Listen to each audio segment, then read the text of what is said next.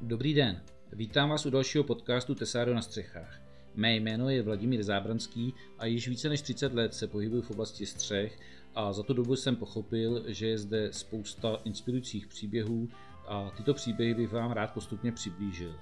Dnes si rád popovídám s Jardou Fabrin, který je jednatelem firmy Dahledecker Spolz RO a tato firma se specializuje na prodej střešních materiálů. Ahoj Jardo, vítám tě.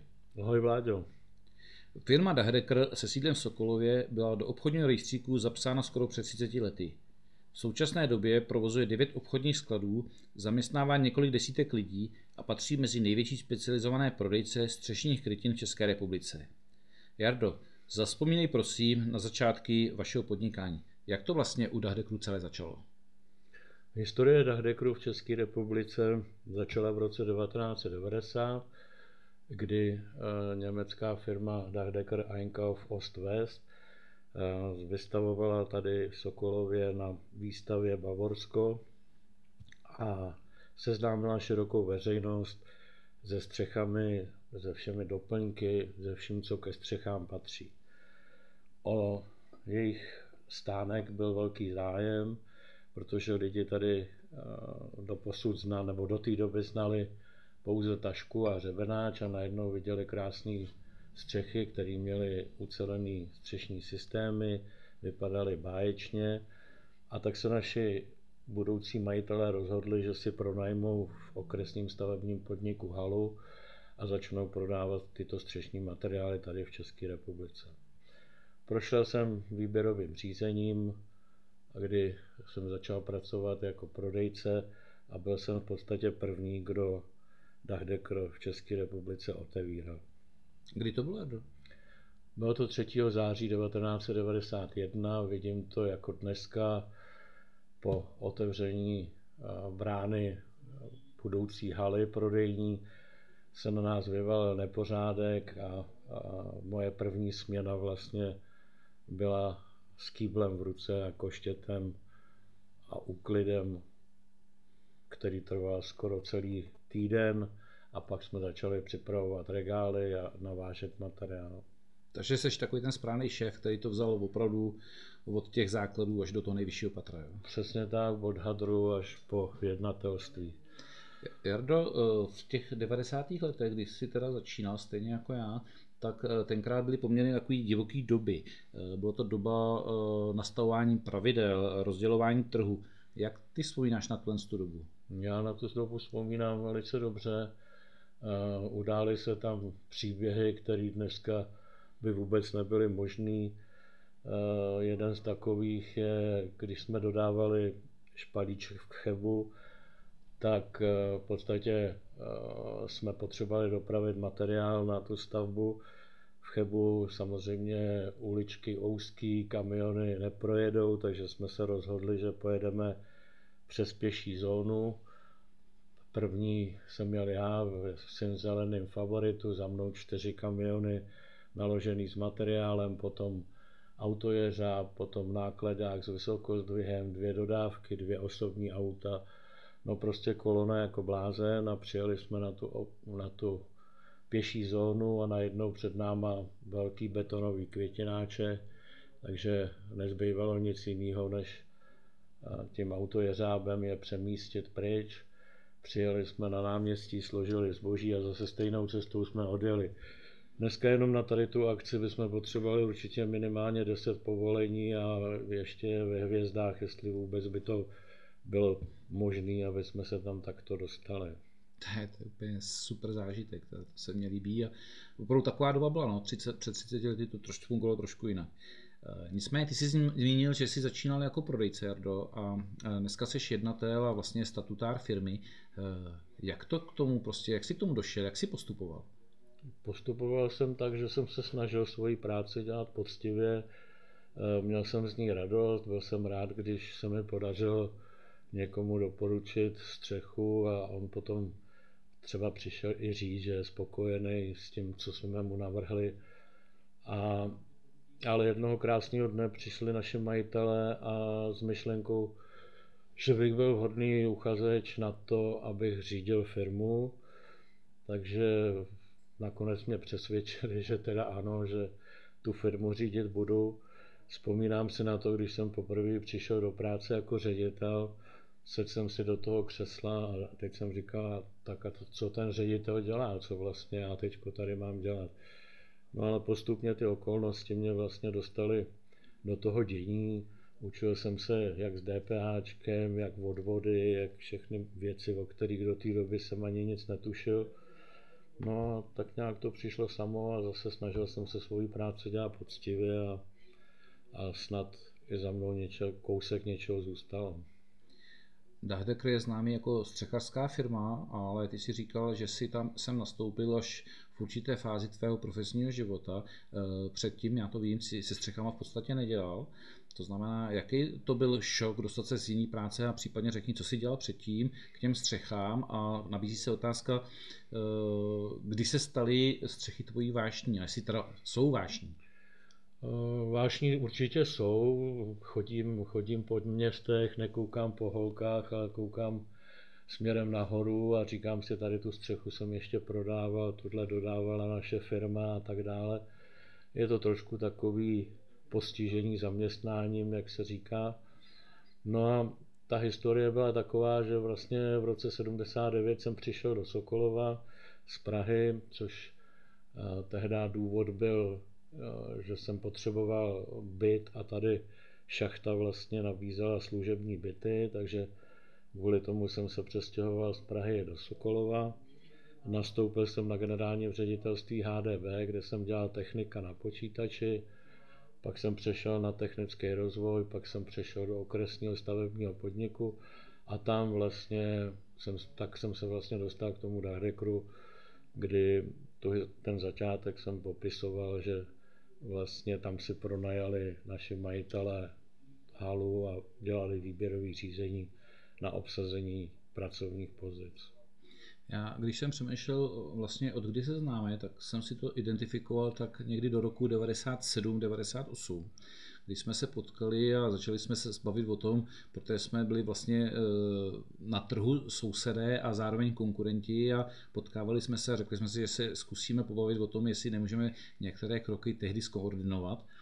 Eh, tak jsme se potkali a prostě pamatuju si to, jak jsem byl překvapený, jakou tady máte tu, jak by to řekl, firmní kulturu v Dahdekru, jaký krásné věci tady třeba prodáváte, protože my jsme samozřejmě měli zase jiný přístup, vznikli jsme z jiných podmínek, a, ale oba jsme měli sen a vizi o tom, že ten zákazník by v našich firmách měl dostat to nejlepší, nejlepší zboží, eh, dostat dokonalé služby, dokonalý servis a samozřejmě jsme měli zájem obsloužit co nejvíc zákazníků. No a tam jsme se občas potkávali. Pamatuješ na to ještě? Pamatuju, samozřejmě. Nejčastěji jsme se potkávali právě v tom Chebu, o kterém jsem mluvil. A pamatuju si na to první schůzku, kterou jsme spolu měli. A přistupoval jsem k ní trošku s obavama, protože jsem vás považoval za silného konkurenta. A nakonec jsem viděl, že jsi normální člověk, že se s tebou dá mluvit, že se dá na ledačem zdohodnout a co oceňuju je to, že pokud jsme si něco slíbili, tak vždycky obě dvě strany, obě dvě strany to dodržely. Tak to můžu stoprocentně odsouhlasit. Jardo, eh, točíme se teď eh, okolo prodeje střešních krytin, že Oba jsme velcí prodejci. A co je podle tebe na práci prodejce střešních krytin to nejtěžší?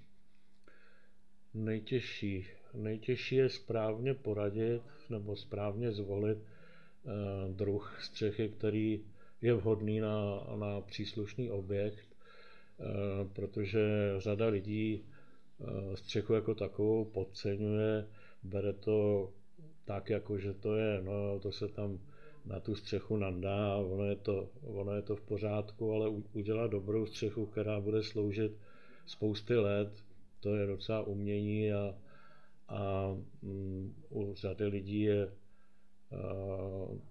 povědomí takový to, že to nic není a, a, a to si myslím, že je nesprávně. Mm-hmm. Jardo, co tě za ta léta vlastně přesvědčuje, že, že tě vlastně ta práce baví? Co, co je takový ten impuls k tvý radosti při hm. práci prodejce nebo ředitel dneska v prodejně střešních krytin? Mm, baví mě to, že třeba jdeme po těch Karlových varech a já manželce ukazuju střechu a říkám, tak tohle tu jsem prodával, ještě když jsem byl prodejce, podívej se, po 30 letech, ta střecha je pořád pěkná, je funkční určitě, když tady ještě je na dalším objektu znova, tady podívej, další jiný typ krytiny. Bylo s tím hodně práce, hodně počítání, byla to složitá realizace, ale ta střecha tady je. To znamená, baví mě to, že je za námi vidět nějaký výsledek, konkrétní výsledek, že to není nějaký papír nebo něco, co se někam schová, ale je to ta střecha, která je vidět a která těm lidem slouží. Zakázka, na kterou si nejvíc pišnej, že? Nejvíc pišný nevím, ale nejvíc vzpomínám právě na ten špalíček, jak jsem o něm mluvil na začátku, kdy to byla i zároveň moje první střecha, kde jsem v polovodkách a v obleku stál nahoře na hřebenu, foukal vítr a, a, já měl tehdy velký strach a měli jsme tam řešit uh, detaily, detaily, uh, který bylo potřeba udělat a na, pokaždý, když jedu do Chebu a podívám se uh, na ten špalíček, tak se na tuhle tu příhodu vzpomenu, jak jsem se bál a, a vlastně jsem viděl, co to mimo jiné obnáší ta pokrývačská práce. Tak to je zajímavý. Já mám se špalíčkem taky svoji historku, to jsem ti asi nikdy neříkal, ale já jsem v 87. po vysoké škole eh, v podstatě eh, fungoval tady eh, v Chebu a do špalíčku jsem chodíval. tam byl poměrně vyhlášený bar a scházeli se tam fotbalisti. Já jako bývalý fotbalista, tak jsem to vnímal poměrně pozitivně. To byla taková opravdu, tam chodila ta parta okolo Skuhravýho a bylo to poměrně veselý, veselý párty tam bývávali, takže to si tak nějak pamatuju a špalíček jsem mýval vždycky rád. Jo. Dobře, eh, Jardo, eh, co ty a vysněná zakázka jako z hlediska prodejce? Jakou zakázku by si chtěl, aby, abyste získali, abyste ji měli? Já mám radost eh, z každé zakázky, která se podaří, kdy ty lidi nebo ty investoři jsou spokojení s tím, co my jsme jim doporučili, co jsme co jsme společně potom zrealizovali.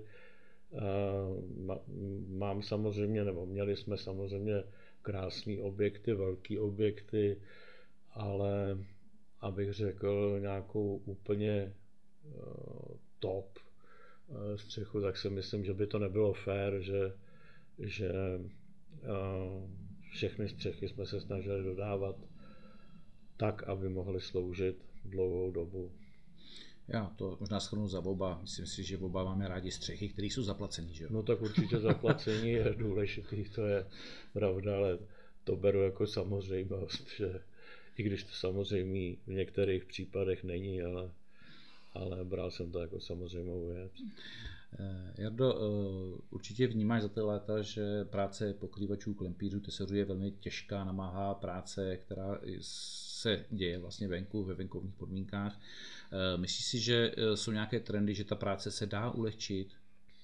Tak ulehčuje se podle mě všechno to, co je okolo, ty výpočty a, a zaměření těch střech, jsou to různé ty satelitní zaměření a různé automatické výpočty a, v různých variantách, ale pořád si myslím, že budou potřeba ruce, který eh, tam tu tašku dají, který vohnou ten plech, který musí zatmelit nějaký to místo, to znamená pořád si myslím, že bude zůstávat hodně té fyzické práce, kterou musí odvíst ten pokrývač nebo, nebo ten, kdo tu střechu zatovuje. Jando, co digitalizace dnešní doby? E, trošku si zmínil satelitní zaměřování nebo, nebo výpočty. E, jak vidíš za 20 let e, z hlediska digitalizace, kde by mohly být střechy a prodej střech? Nebo... Podle mě na, na stisknutí nějakého knoflíčku na něčem, teď nevím, jestli na mobilním telefonu nebo na počítači, vypadne, vypadne kompletní spočítaná spotřeba materiálu pro toho pokrývače a ten už bude schopen přímo na místě ty cenové nabídky a další věci, které s tím investorem projednává velice, velice lehce získat, ale tak jak jsem říkal před chvilkou, tak pořád si myslím, že ta fyzická práce tam prostě zůstala v nějaký podobě, v nějaký míře. Vnímáš nějaké další trendy u nás, u prodejců střešních krytin? Kam ta branže míří? Míří k tomu, aby poskytla těm realizačním firmám služby takového charakteru, který oni potřebují a který jim eh, tu práci ulehčí. Mluvil jsem tady o, tý, o tom zaměřování, který eh, před několika lety bylo úplná novinka, dneska už v podstatě všichni eh, velcí prodejci už to nabízí jako normální, normální službu pro své zákazníky, takže asi v tomhle směru. No. Tak teď jsme mluvili o tom, co bude z toho hlediska optimistického a trošku opačná otázka. E, vnímáš, e, že může být nějaký problém v té naší branži v budoucnosti? Já pořád e, si myslím, že bude docházet, nebo věřím tomu, že ve všech oborech stavebnictví bude docházet k té specializaci. A to znamená, když budu chtít koupit dlaždičky, tak budu Eh, je koupit do obchodu, který se specializuje na dlaždičky. Když budu chtít eh, střechu, tak půjdu ke specialistům na střechy. Takže si myslím, že nějakou dobu ještě, ještě fungovat určitě budeme jako specializovaní prodejci střech a ohrožení možná v tom, že ubývají ty realizační kapacity, to znamená firmy spíš končí, než by vznikaly nový. A to si myslím, že je hrozba do budoucna, že těch kapacit bude ještě méně, dělat třech se bude méně a, a v tom může být problém. Když srovnáš těch 30 let, eh, jak vnímáš rozdíl mezi prací pokryvače a prací eh, prodejce před 30 lety dnes? Dá se to nějak porovnat? Dá se to porovnat tak, že já na, deva, na ty devadesátky já vzpomínám jako na pohodovou atmosféru na prodejnách. Prostě ty zákazníci přišli, posadili se, popovídali si o hokeji a při té příležitosti koupili střechu. Pamatuju si případy, kdy jsme vystupo, vystavovali v Litoměřicích na, na výstavě a přišel manželský pár, v jedné ruce měli eh, sazenici hrušně a povídají, my jsme si sem přišli koupit tu hrušku, no a když vidíme ten váš stánek, tak si od vás koupíme i střechu. Jako, jo. A dneska je to hodně o té nervozitě těch lidí, všichni spěchají, všichni chtějí být odbaveni co nejrychleji.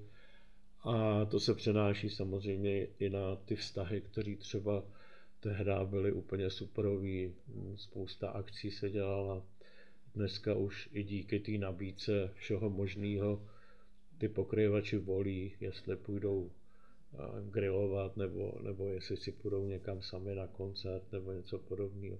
Tehdy ty akce byly, byly velký. A druhá věc, na kterou vzpomínám, je to, že ty realizační firmy v těch 90. letech potřebovali nás, potřebovali nás jako prodejce, protože jsme přišli s materiálama, který oni neznají, to znamená, chtěli, chtěli se proškolit, chtěli vědět, chtěli znát. Pamatuju si, že školení jsme dělali dvoudenní, že ten zájem byl obrovský, že byl tam hlad po informacích a, a množili jsme prospekty a technické návody a, a pomáhali jsme těm pokryvačům ve vzdělání.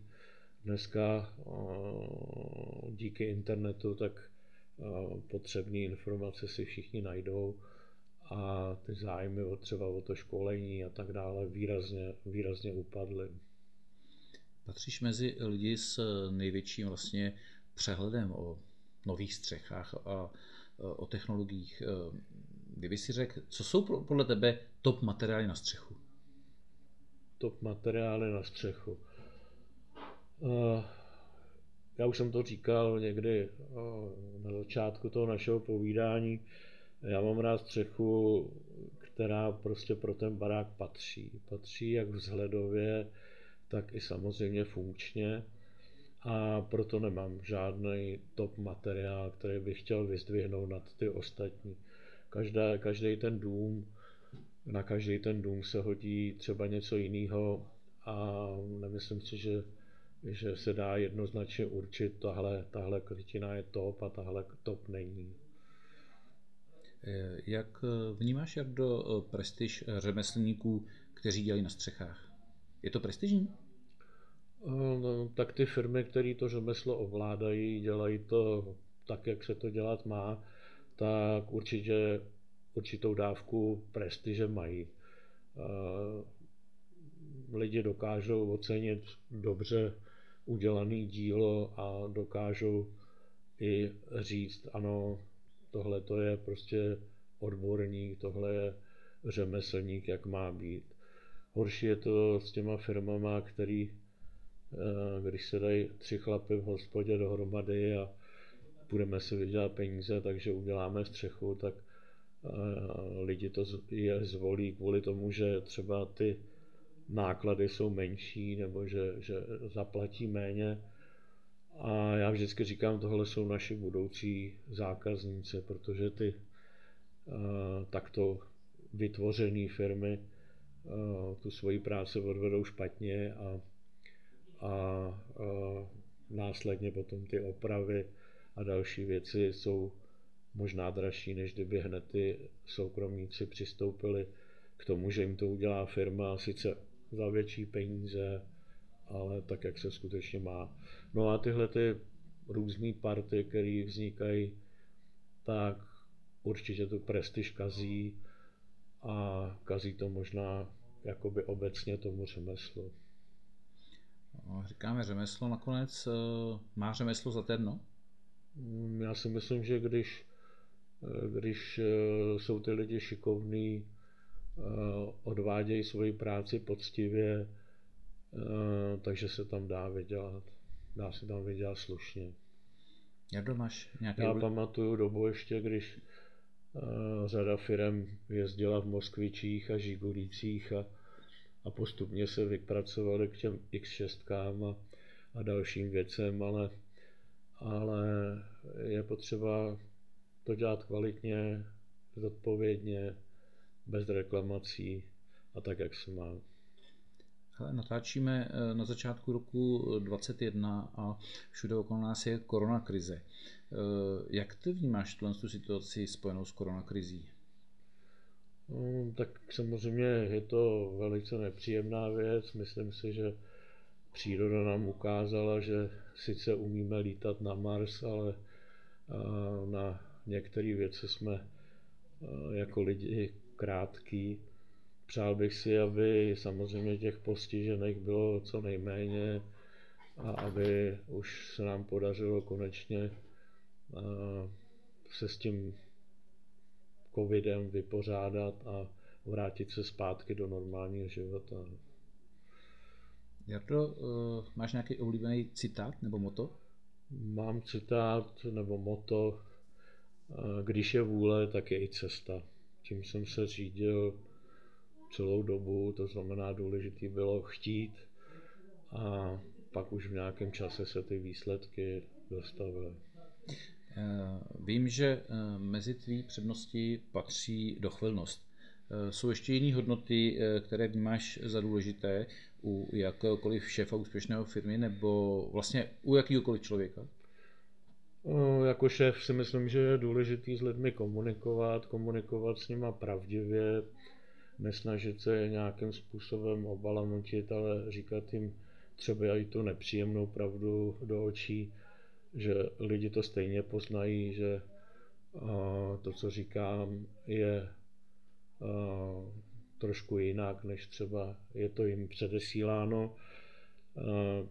Znamená komunikace, jít příkladem. Myslím si, že nemůže fungovat dobře šéf, který říká lidem, choďte včas do práce a sám chodí pozdě třeba.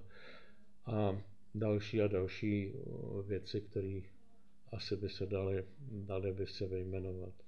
Já myslím, že my jsme si hodně blízcí a že to, to se dokonale shodneme, takže to je úplně jasný. Jardo, Jaký je vlastně tvůj recept na úspěch? Já ještě dodám, že Dahdeker je velmi úspěšná firma a ty jsi velmi úspěšný ředitel této firmy, takže jaký je tvůj recept na úspěch?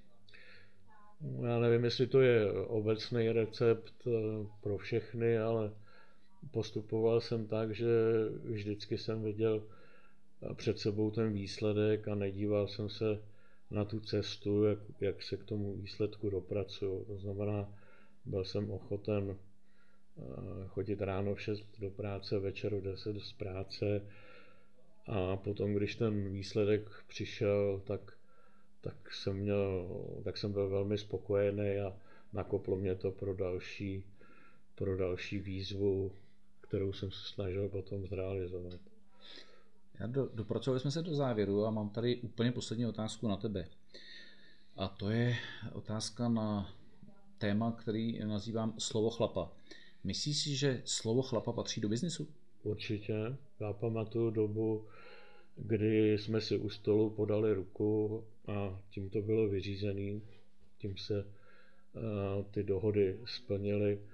Dneska bohužel je doba, že na všechno jsou čtyři smlouvy s pěti razítkama a stejně se to nějakým způsobem snaží některý lidi obejít.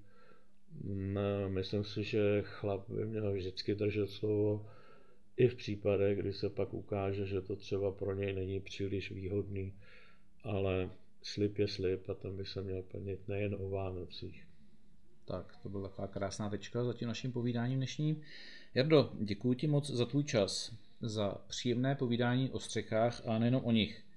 Eh, přeju tě, aby se eh, firmě Dahdeker eh, moc dařilo, stejně jako tobě osobně a celé rodině, aby prostě firma měla hodně zakázek, samé platící zákazníky, ty, aby si byl spokojený a protože vím, že se chýlí tvůj čas odchodu do důchodu, tak eh, přeju ti, aby v dalších letech eh, to prostě si užíval, aby si koukal na ty střechaře s tím správným odstupem a aby si nezanevřel na naší branži, protože jsi tady zanechal pro mě neskutečný jakoby otisk. Jo? Ty jsi součástí ty branže. Já si opravdu pamatuju, jak jsme spolu vytvářeli ty, to rozdělování toho trhu a teď to nemyslím, že bychom se domluvili kdo co komu, ale jak to má fungovat, co ten střechař specializovaný má, jaký služby má mít, jak by se měl chovat, jak to prostě, jak by to mělo fungovat. Koukali jsme se na západ, jezdili jsme spolu, byli jsme na spoustě zahraničních cest, kde jsme okukovali různé věci.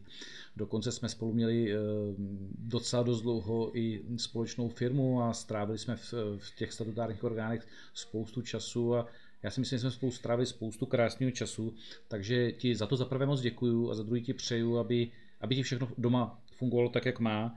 A posluchačům přeju krásný den, děkuju za pozornost a to je vlastně všechno. Krásný den. Vládě děkuju za hezký přání a můžu ti říct, že těch vzpomínek, který v tom důchodu budu mít, bude velká hromada a určitě na branži nezanevřu a budu ne, stále koukat na ty střechy a říkat, jo jo, tak tohle byla moje dlouholetá profese. Díky za pozvání i za dnešní rozhovor. Měj se hezky a všechno dobrý.